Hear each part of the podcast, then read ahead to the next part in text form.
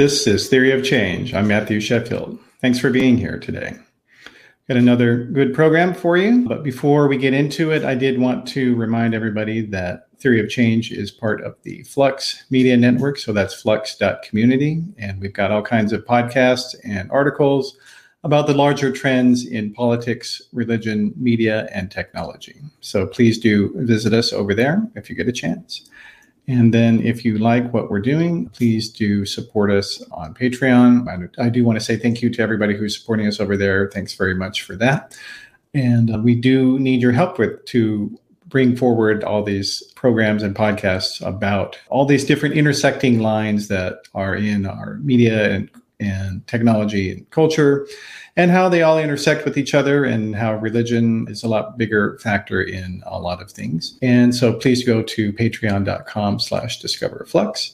And then if you want to get the archives of this show, just go to theoryofchange.show, and you will go directly to the episode archive on Flux. And we've got audio and video and transcripts of all the episodes. You have to be a member of Patreon to see some of the transcripts, but the video and the audio are free for everyone. So please do visit us over there at theoryofchange.show.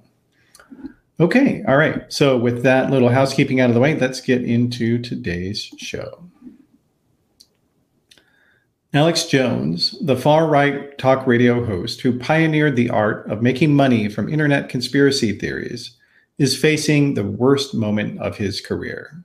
It is, quite possibly, the apocalypse of Jones. After making up thousands of lies over a career spanning decades, Jones is now starting to face consequences. Last week, a jury in Austin, Texas, returned a damages verdict against Jones for defaming the parents of a child who was killed in a school shooting in Sandy Hook, Connecticut in 2012. Jones was ordered to pay $4.1 million in compensatory damages and $49 million in punitive damages. The lawyer for the plaintiffs in this case, which is one of only several, insists that this will be only the beginning of what's going to happen to Jones and his company InfoWars. But is that right? Will he face large-scale fines? And will Jones be affected by large-scale fines at all in the long term?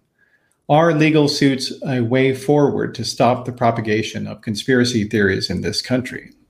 Joining me to discuss this today is Liz Dye. She is a columnist with the legal affairs website Above the Law, and she also is a writer at Wonkette.com. Thanks for being here, Liz. Hi, thanks for having me.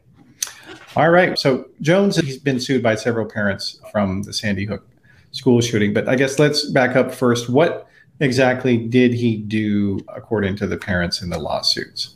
Okay. So in December of 2012, a young man who was disturbed and had ready access to firearms entered the school in Connecticut, entered Sandy Hook Elementary School in Connecticut, and killed 26 people. 20 of them were children, 6 of them were staffers. Almost immediately, Jones started saying that he felt like it was a hoax. It was setting off his spidey senses. And he started saying either it was a synthetic event, which is his kind of patois for an event which takes place but is staged by the government. He treated it as an event designed to gin up support for gun control.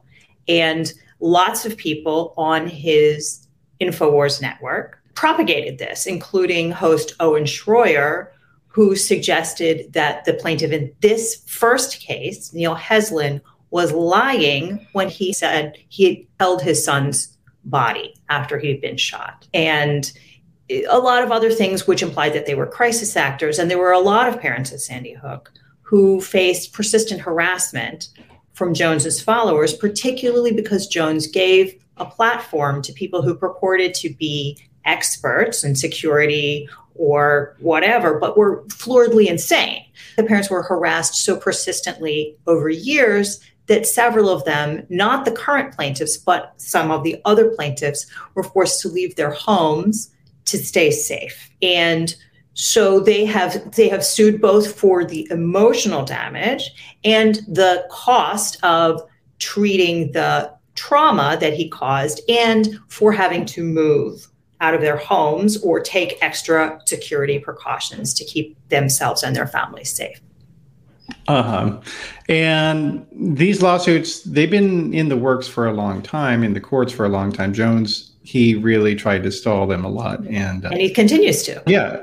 So, talk about that a little bit, if you could. Okay. So they sued in 2018. Most of these families sued in 2018. But Jones just kind of refused to engage and was so egregious about his refusal to engage in discovery. I assume your listeners understand that discovery is a process by which the parties in litigation trade information. He so egregiously refused to participate in discovery that state judges in both Connecticut and Texas issued what's known as death penalty sanctions or a default judgment. So the case this week did not revolve around. Which does mean, effectively, you did not participate as directed, so therefore you are going to be assumed as guilty. Right. You F around and find out, right? So he did not participate. So he didn't hand over messages. He said, I have no email, which turned out to be a total lie, as I'm sure we'll discuss later. He said, I don't have any text messages. And he missed his depositions as well. Right. Well, that was at the end, right? Yeah. He refused to be deposed. He refused to hand over documents and handed over a few videos and said, this is the sum total of InfoWars broadcasts pertaining to Sandy Hook, which was probably not true. He said, well, they deplatformed us. They kicked us off YouTube and we don't have any videos, which is ridiculous. So he was so egregiously obstructive that two judges in Connecticut and Texas, because he's being sued in Texas and Connecticut, said, you have defaulted. You no longer get to prove that you didn't defame these people or inflict emotional distress. We're just going to go straight to the you cutting a check phase and talk about how much you owe these people for defaming them and inflicting emotional distress. Yeah. So the lawsuit that is in Austin, Texas, that one is the furthest along, and that's the one that he got in the news for recently. Right. So that one's concluded. Yeah. That one's basically done, except for the appeals. Yeah. The trial itself is done. Yeah. Yeah. And one of the things that really was one of the big issues in the case, though, was how much money is Alex Jones worth? How much does he have? And that is something that even now nobody actually knows. Well, that's sort of true. You have sort of an idea. So we could go back to one of the things which he did to obstruct the trial, sure, which was on the eve that this trial was supposed to start, this trial in Texas, where Neil Heslin and Scarlett Lewis, their son, Jesse Lewis, was 6 years old when he was killed in 2012. Right before this trial was about to start, Alex Jones took three kind of worthless shell companies that were named defendants in the Texas suits and raced into the bankruptcy court and said, these companies are bankrupt. And when a party to a lawsuit, when the defendant in a lawsuit, in a civil suit, is bankrupt, it automatically stays the state proceeding and transfers jurisdiction to the federal court. So the trial stopped. They couldn't go on. And the plaintiffs in those cases, the Sandy Hook plaintiffs, just said, well, whatever, these are worthless shell companies. And they dropped them as defendants. And then that's how they got back to court.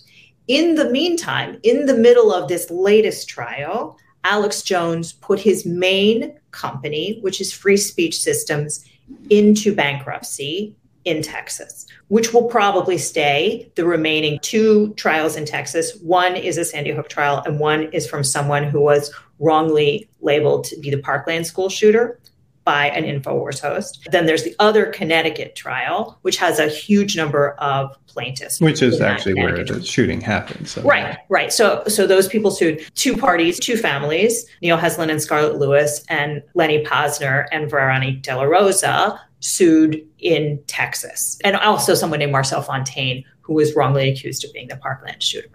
Mm. What I'm saying is he continues to obstruct by filing for bankruptcy, but you are getting to see some of the finances. Finally, that was one of the things which he refused to cooperate with discovery, not letting them see the finances, not letting the plaintiffs see the finances. But you are finally getting a look at some of the finances for Free Speech Systems, which is basically coterminous with Jones. He has always treated it as if they are one and the same. And indeed, the expert witness testified that if Jones never made another broadcast, Free Speech Systems, his main company, would be worth significantly less because he's the main draw. He'll hold the microphone. Yeah, and some of that seems to have come out of some text messages that his attorney in the case inadvertently sent over to the plaintiff. People, I think, are generally aware that that happened, but the way it happened, I think, is even more amusing. Can you talk about that? I mean, look, if you are a bad client, you're going to have some shaky, you know, I'm not saying that these lawyers are bad lawyers. I don't actually think Andino Reynal, his lawyer, is a bad lawyer. But Andino Reynal was like the 10th lawyer on this case. And there's a reason he was the 10th lawyer on this case. And he could not manage his client. I mean, Alex Jones throughout this trial went on his broadcast, commented on the trial just by being told not to, called the judge a dwarf goblin, which is not really what you want your client to be doing. Helps pedophiles. Right. Well, right. Because she works with the Texas Child Protective Services and somebody in the Child Protective Services who did something wrong. I mean, it was gross. It's gross. And just extremely bad client behavior if you're the lawyer. So Andino Reynal, his lawyer, it wasn't such an easy position for him to be in. He'd already lost the case when he took it. And his client is a Fruit Loop. His client is totally erratic and has a kind of erratic relationship with the truth. So already that's bad. So Alex Jones's longtime attorney in Connecticut, Norm Pattis, has been there for a lot of the shenanigans. So his lawyer, Norm Pattis, sent a copy of Alex Jones's phone and a bunch of other things to the Texas lawyers. And the Texas lawyers inadvertently put it in a shared Dropbox with the plaintiff's lawyer. So they all got access to Alex Jones's phone. And really, this was information that should have come. Well, some of it was information that should have come during discovery, and some of it was information that should never have come at all. There is no reason that the Connecticut plaintiff's medical records were on that phone. There is no reason that the Texas lawyer should have access to the Connecticut plaintiff's medical records or a bunch of other things. So what happened in court the other day was that Alex Jones said, I don't ever use email. I haven't used email in 10 years because I've got so many emails. This just be impossible. And Mark Bankston said, well, isn't this your email? And he said, no, I must have dictated that to my secretary. But he does have email. And this is one of the things which he got caught lying about on the stand. He lied about a bunch of things, which is why Judge Gamble castigated him in no uncertain terms and said, you know, just because you believe it's true doesn't mean it's true. You must not lie under oath in my court. It's funny, I have to say, though, because Alex Jones, his entire sort of persona is basically George Costanza from Seinfeld. Right. It's not a lie if you believe it. And, exactly. But that doesn't work in a court of law. You can't do that. Correct. Right. And some part of it is true does not mean the whole thing is true. Like he said, we cooperated with discovery. We gave them so much stuff. And indeed, they did dump a lot of crap on the plaintiffs.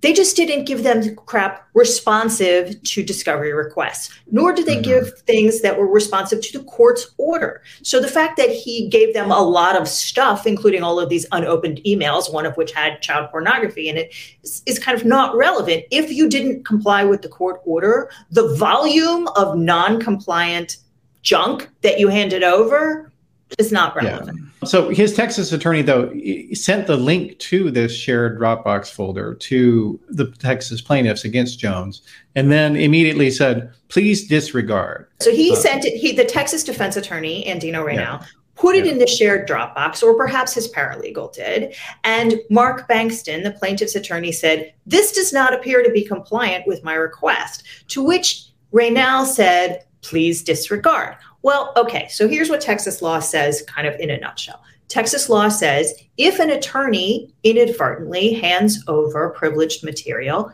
he or she has the right to ask for it back, citing the statute and doing these things. Has 10 days to say, please destroy all copies pursuant to the statute, blah, blah, blah. And please disregard. This doesn't do that. That's not going to cut it. He didn't do it. And so you have 10 days to say, not please disregard, but please destroy all copies. This has been sent inadvertently. And there is a statute. And indeed, when Bankston presented the phone, Reynal said, I said, please disregard. And Bankston said, no, you just cited the statute. So I know you know how to read it. this is what you did and it was not compliant. So he can't get it back anymore. Judge Gamble gave him a few days to cite things that were attorney-client privileged or should be confidential, like those medical records. And it would appear from the hearing that what Reynal did was to say all communications between these parties are privileged. That's not a compliant privilege log. You're going to have to do better. You're going to have to say, when, you know, this text exchange on this date between these two parties, you can't say all communications between these parties are privileged because that's too broad a brush.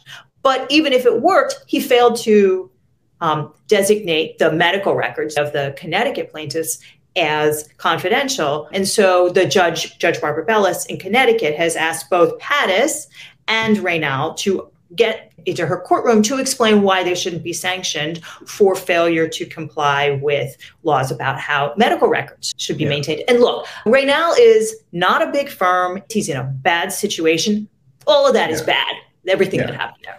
Indeed. But it seems, though, that some of those text messages basically did give a more full portrait of Jones's net worth and also free speech. Absolutely. And then one of the other things that happened was that after he lost the default judgments, Jones began transferring, what was it, $11 million a day into another company. Right. So let me talk about that, because the bankruptcy, the newest bankruptcy, you're getting a lot of information about that. So Jones had two default judgments, and around that time, so he's basically coterminous. He's basically InfoWars. When it became clear that he was going to have these default judgments against him in Connecticut and Texas, he executed promissory notes to a Nevada LLC called PQPR.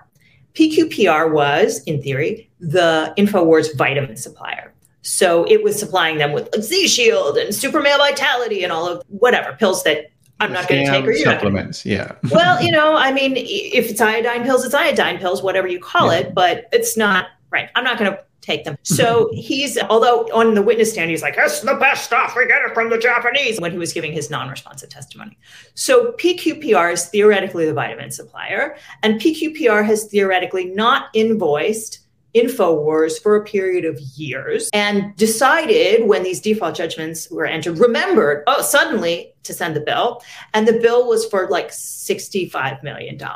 So what happened was InfoWars, FSS, which is the company which runs InfoWars, executed two promissory notes in 2020 and 2021 around the time that these default judgments were entered, saying, oh, look, we owe you $60 million.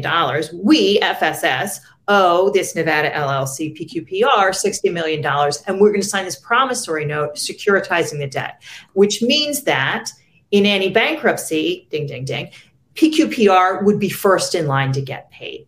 And so not only is it going to be first in line, but it signed these notes saying S owes PQPR all this money. And then it started to shovel cash out the door to PQPR, sometimes $11,000 a day, but like millions and millions and millions of dollars to impoverish FSS. So fairly soon after that, the Texas plaintiffs filed a lawsuit in Texas court saying that these were fraudulent transfers and trying to challenge the transfers. You do have some sense of the books because now they filed for bankruptcy. FSS have filed for bankruptcy. The main creditor is PQPR, but who owns PQPR?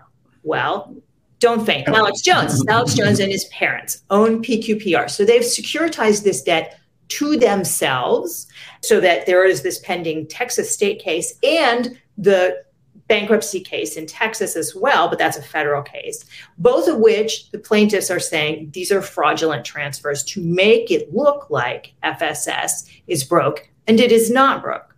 Some of the texts that were at trial were revealed at trial. So Alex Jones testified because he cannot shut up. He testified this week that the profit margin is so low on these supplements and the MREs or whatever other crap that they sell, the prepper gear, that he testified not in response to a question, just because he runs his mouth, that the profit margin was really low, which point Bankston was able to impeach him and show that he had lied on the stand by showing a text from a bookkeeper saying, look at this amazing profit margin, ka-ching, ka-ching, ka-ching, because in fact, they're raking in cash. They're raking in cash on all of these supplements. They're raking in cash on the prepper gear and all the rest of the crap. In fact, they actually made more money after they were banned from YouTube and Facebook and Twitter.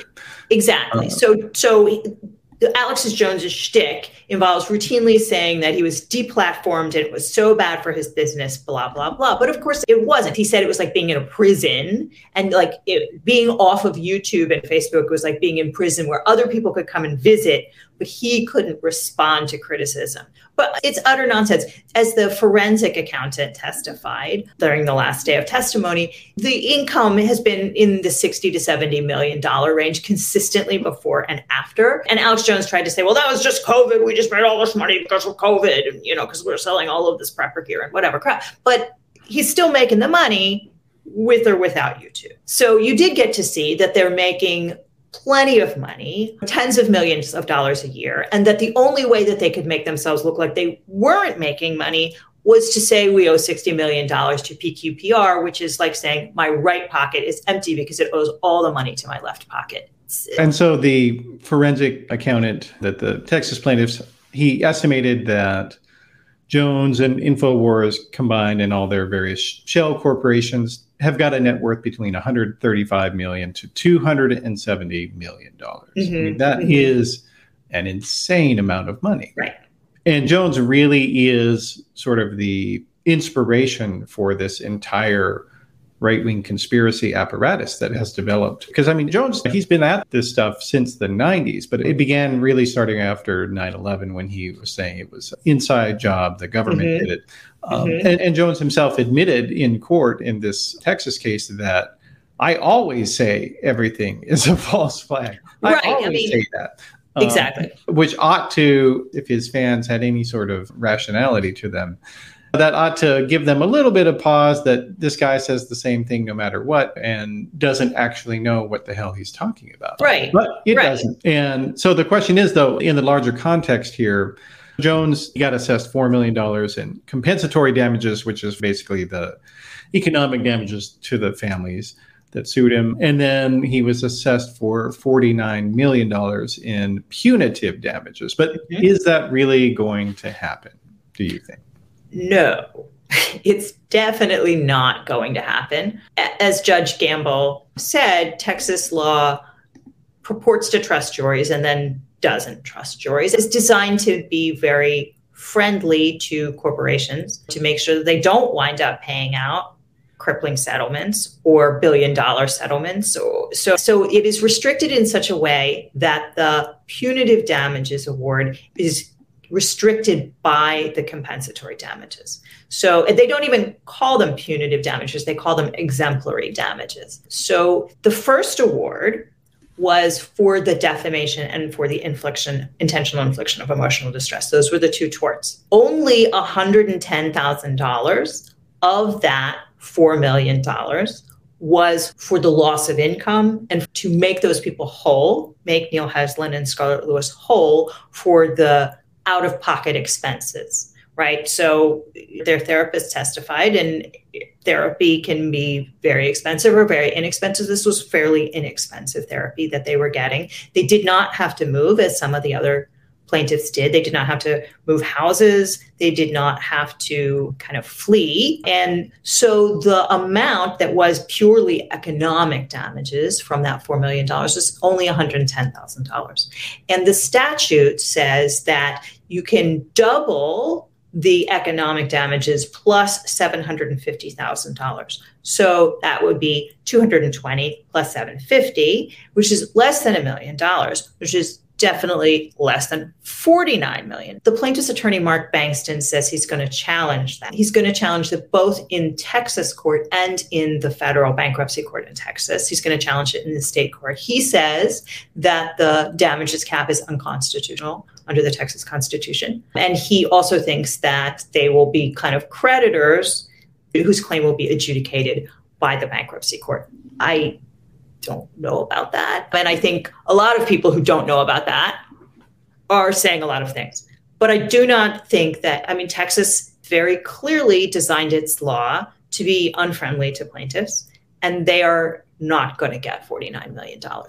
However, if they got $5 million, that's a lot of money. And the award of $49 million is from jurors who are saying, you have moral culpability. And if someone else who doesn't have hundreds of millions of dollars does this and gets sued, $5 million will put them out of business. So I think it's not great, but also there are a lot of other plaintiffs. Connecticut is significantly less unfriendly. And I think there will be other awards. So, you know, here we are, but it's not going to be the $49 million. Mm-hmm. Yeah. So this particular case isn't going to put him out of business. Not likely.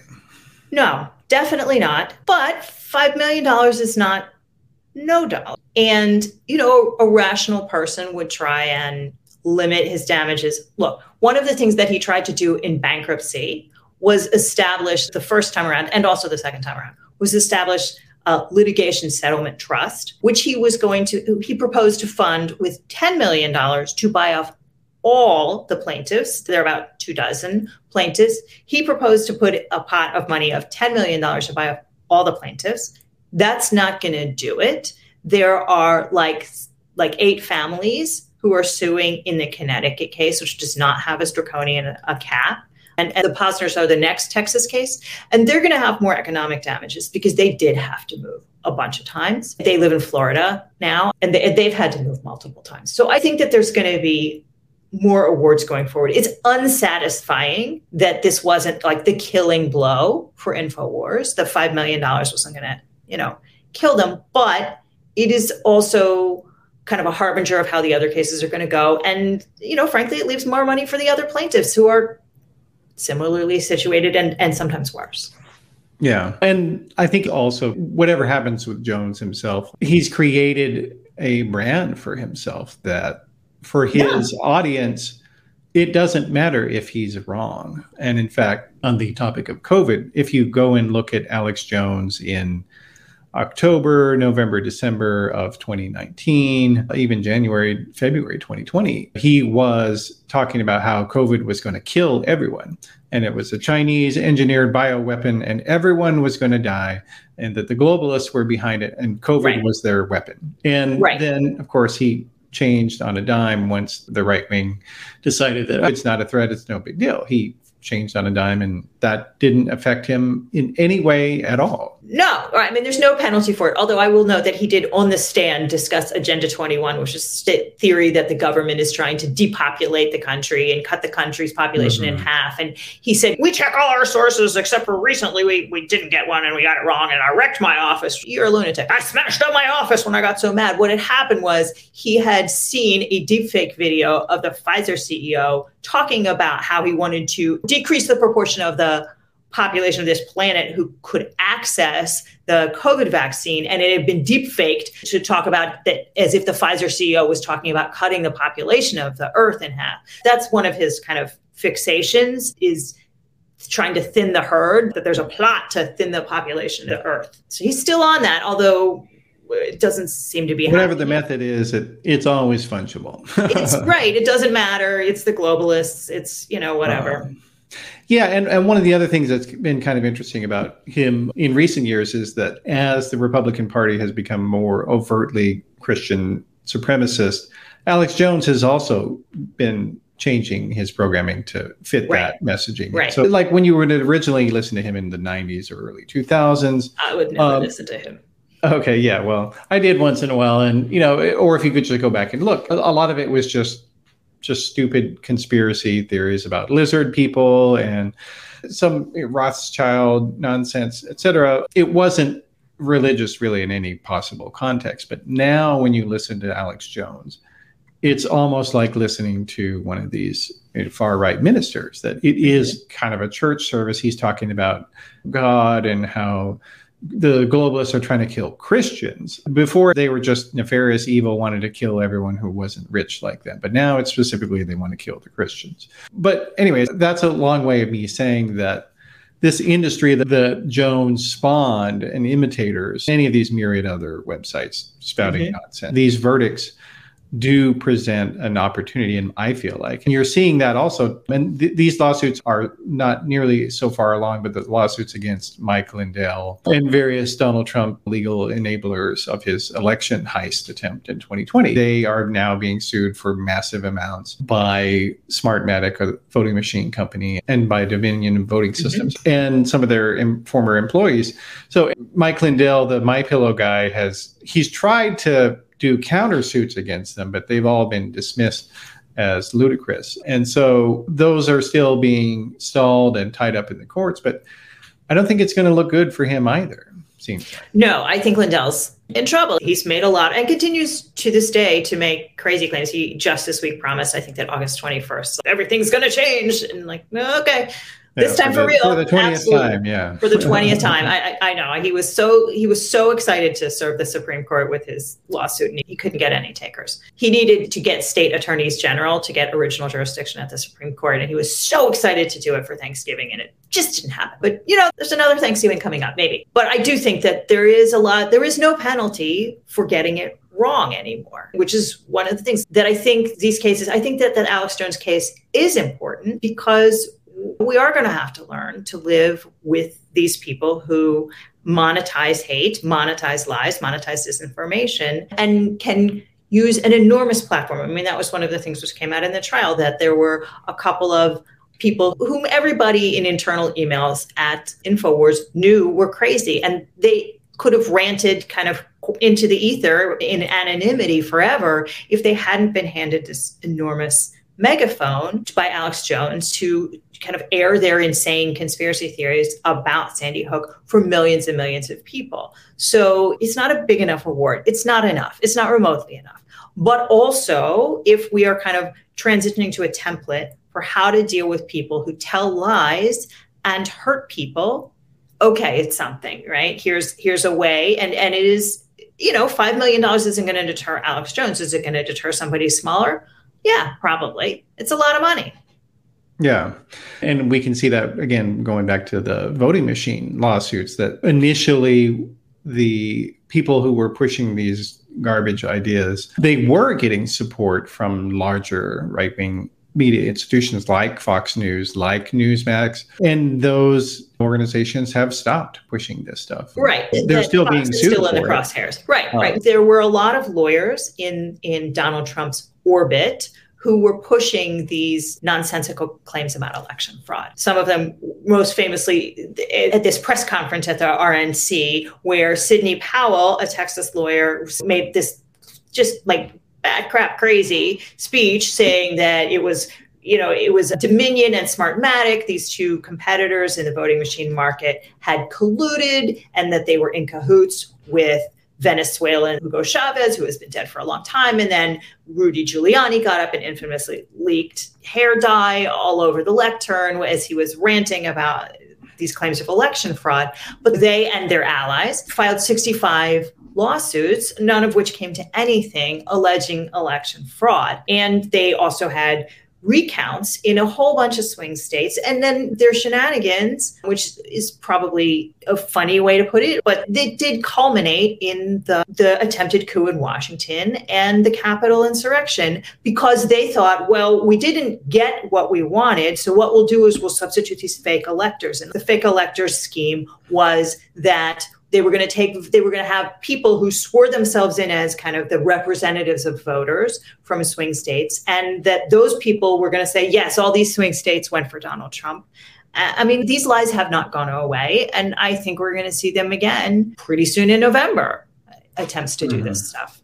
And the other thing also is that Alex Jones also played a role in the January 6th attempted coup as well. So that he personally, according to him, donated the majority of the funds, or at least a significant amount of the funds, for Donald Trump's speech, which he gave before the crowd marched on the Capitol. Right. And that he himself tried to speak at it, but apparently was blocked by somebody else. Right. But he actually spoke the night before, talking at a rally where they were talking about liberty or death, and how they were going to, they had to fight for their country. And Jones was saying that if you don't come to January 6th, telling his audience that this is it, this is the final showdown, etc. Mm-hmm. And just really inflaming these people. And the January 6th House committee investigating all that has now subpoenaed Jones's phone records, because obviously that's very relevant to what they did not provide them. Funny you should mention, because they did subpoena him, and they subpoenaed the phone metadata, which is not your texts and it's not the contents of your calls. It's metadata, who you texted with, yeah. Right, it's not the content. It's what they would call non-content data. He sued them to stop them from getting the metadata on his phone. But while he was doing that, his own counsel, extremely competent, no doubt, sent that to the plaintiff's attorney, Mark Bankston, and did not take steps to retrieve the data.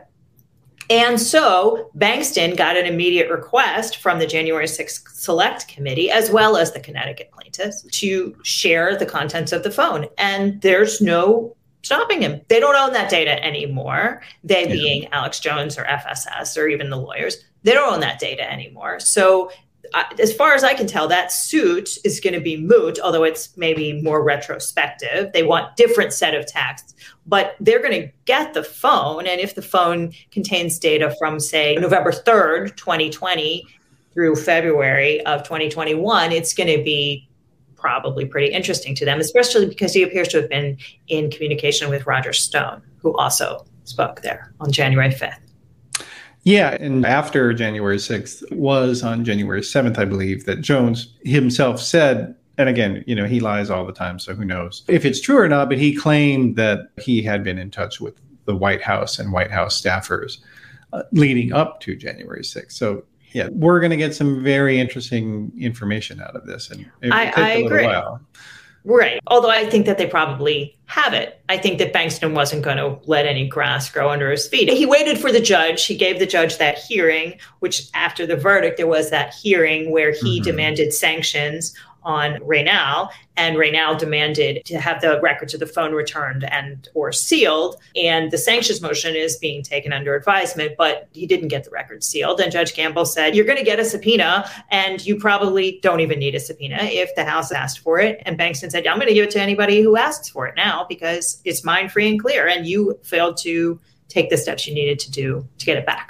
Yeah, it's his thing now. But just going back to the larger question, though, we've had this mass propagation of explosion of misinformation, disinformation. And the people have tried to come up with different methods to tamp it down. So whether that's banning individuals or banning terms or de-emphasizing various hashtags or individuals. But ultimately, I think Alex Jones's experience has shown that that really doesn't actually stop these lies from getting out there, and certainly not from being profitable.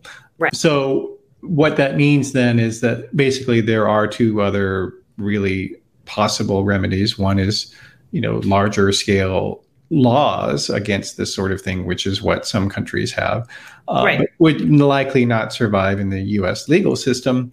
And then the other method is to target the individual actors through lawsuits against them for defamation. And are there any other possibilities here besides those two? I don't know. And it's something I think about a lot. How do we metabolize this change where data can move so quickly and where nobody appears to pay any penalty for getting things wrong? I mean, look, arguably, George H.W. Bush lost his re-election campaign because he lied about taxes. Broke his promise, Right, he broke his promise, but we're not in that era anymore. That time is gone. The time of shame is gone. The time for penalty for being wrong or even lying is gone. So I do think we are going to have to figure it out. And I do think that these verdicts are going to matter, particularly because Alex Jones really is patient zero for this phenomenon. He is someone who, better than anyone, invented this genre and has profited from it, has made hundreds of millions of dollars off of it. So yeah, we are going to have to figure this out. And I do think this verdict matters, even if it does get reduced to $5 million or some paltry amount as compared to the demand, but even if it doesn't shut him down. Yeah, and it's only the first of many verdicts that he's going to face. And of course, the reality is that besides the Sandy Hook parents, he's defamed all kinds of people over the years. Right.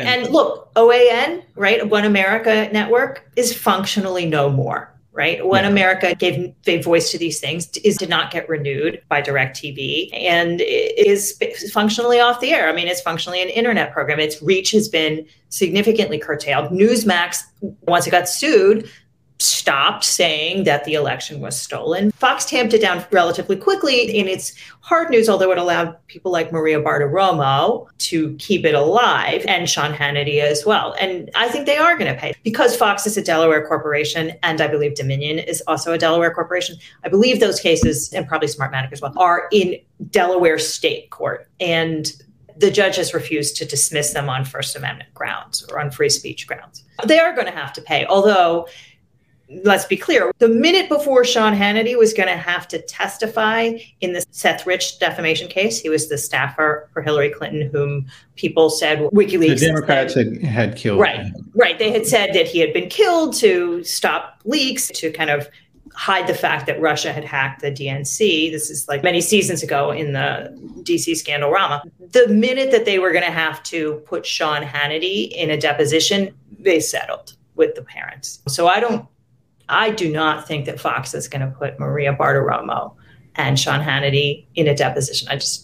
That would be a bad idea. So we'll see. Yeah. Neither one of them has very good control over the things they say. Right. And you've already seen Rudy Giuliani testify, but Rudy Giuliani is functionally on his own. I mean, I think everybody knows who Rudy Giuliani was. He was the mayor of New York during September 11th. Yeah. But he's so ungovernable in depositions and tells the truth in sometimes hilarious and destructive ways. Yeah. No, that's true. So what's kind of interesting is that there are lots of well-financed left of center legal organizations that have money to make lawsuits for various things. I haven't seen any of them involved in these lawsuits against right-wing disinformation purveyors, but maybe I just haven't looked. Are you talking about like the Dominion suits or just like some of these Alex Jones, Sandy Hook ones? This is actually a real opportunity for these groups that sue about voting rights or sue about some other thing where they say that they are here to protect democracy. Well, stopping disinformation, that's a really good way to protect democracy, seems like. I would agree with you, except that I think that these are kind of suits for private recovery, right? So the money that Neil Heslin and Scarlett Lewis get is going to go to them to do with as they please. And so Mark Elias's group, Democracy Docket, they definitely will sue, but they're suing to kind of vindicate public rights, not private grievances, right? So in the suits against Fox, Dominion sued against Fox. Dominion is seeking billions to recover. Dominion Voting Systems, the voting machine manufacturer, is seeking billions to recover for its own reputation. It certainly was damaged by all these allegations. Of course, right? I mean, there are plenty of jurisdictions which have gotten rid of their Dominion machines. Their reputation was grievously harmed by the lies that these people spoke about them. But that's a private grievance. That's a corporation that's gotten harmed. I do not think that would be the best place for some of these pro-democracy organizations to put their muscle, because the money's going to go to the corporation or the money's going to go to the individuals. Yeah. But on the other hand, they can at least help them get started if it's individuals. So I will contrast that with the way the right actually has tried to get on some of this. And you could argue they actually started it with Peter Thiel's, the right-wing billionaire's lawsuit, where he financed the former wrestler Hulk Hogan's lawsuit against Gawker for publishing a sex video or something like that of him. And then they've also financed a lawsuit by this then high school student named Nick Sandman, who was definitely falsely accused of various things by some people. I'm just going to interrupt you. He lost this. Yeah, no, I'm saying he lost, but I'm saying like, they were helping him with his lawsuits. So I'm saying that this is a template that groups could follow. Now, whether or not they win, that's another thing, but it's something that probably we need more of, I would say. I don't know whether I agree with you. So Peter is a billionaire. He's been a part of the PayPal mafia. He was one of the original tech billionaires. He funded Hulk Hogan's lawsuit against Gawker as a part of a vendetta, because if I recall correctly, Gawker outed him. That wasn't really. And that whole thing was gross. It was gross in all kinds of different ways. And Thiel has gone on to kind of have these sock puppet candidates, J.D. Vance, whom he set up, and Blake Masters in Arizona. I don't think that that's a great template for us. I do think there's plenty of litigation that we should fund. I think we should sue for Dropbox access. You know, there's going to be plenty of stuff that's a public access. I mean, Sandman was sort of propped up, but not really. Sandman and Kyle Rittenhouse, the kid who shot people in Black Lives Matter protests and got off, those are kind of crummy individual suits. I don't think that's where we ought to put our money. Well, find better plaintiffs. Yeah. Well, yeah, sure. I mean, Obergefell, if we have to stand and relitigate all of these abortion access and marriage equality cases, yes, I do think that we ought to put our money where our mouth is as part of the American left and defend these rights. But, you know, vendetta suits, kind of gross. I don't think that is where is a good use of time. Mm-hmm. Okay. All right. Well, so you were watching the Jones, Texas case and writing and tweeting about it a lot. What was a funny moment that a lot of people missed, in your opinion, from there? I think there was a funny moment when there was a mental health professional, one of the expert witnesses was on the stand. And I believe that Andino Reynal, the Alex Jones's attorney's point was that these people didn't suffer from PTSD within the DSM definition, but he didn't have the DSM definition, nor did he enter a copy of the DSM. What he did was he kind of pulled up on his phone or something like a summary of the DSM definition of PTSD and tried to enter it. It was just one of a series of discovery fails where he kind of face planted in spectacular fashion. And every lawyer watching was like, what the hell is going on here? Such amateur hour. And to be fair, bad client. His bad client, and he walked into the case when it was already over. So it was kind of a mess. Yeah. Well, hopefully it will only get worse. I think that's pretty much guaranteed. All right. Well, it's been a great conversation, Liz. Thank you for being here. Thank you. We've been talking with Liz Dye. She is a columnist for Above the Law and also Wonkette.com. And then she's on Twitter at $5 feminist. That's the number 5, and presumably referring to all the $5 words you enjoy using. Something like that. Okay. All right. Well, thanks for being here, Liz. Thanks. Take care. All right. Okay. So that is the program for today. And I just wanted to remind everybody that you can get this episode and previous episodes with video, audio, and transcripts at theoryofchange.show. And that will take you to the section on flux.community where this show is a part of. So please do visit us there. And if you liked what you heard here today or saw here today, you can go to patreon.com/discoverflux to support us. And a big thank you to everybody who is currently doing that. We really appreciate it. So again, that's patreon.com/discoverflux. I'm Matthew Sheffield. Thanks for being here today, and we'll see you next time.